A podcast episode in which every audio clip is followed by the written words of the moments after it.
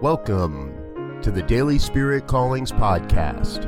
I'm your host, Robert Brzezinski, and I invite you to join me every day as we explore an affirmation, inspiration, and call to action for your life this day. And here is your Daily Spirit Calling for October 15th, 2019.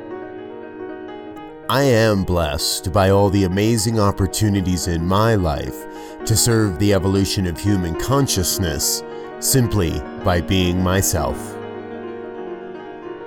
We each bring unique gifts and talents to this party called life. The more we give of our gifts, the greater our reward must be. As I serve, I am served in return.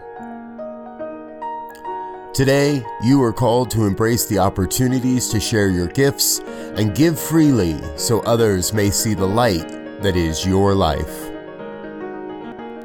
Thank you for listening to Daily Spirit Callings. If you found value in this program, please share it with your friends. Learn more about Spirit Evolving Ministries at spiritevolving.com. Until next time, Peace and blessings. Go forth and prosper.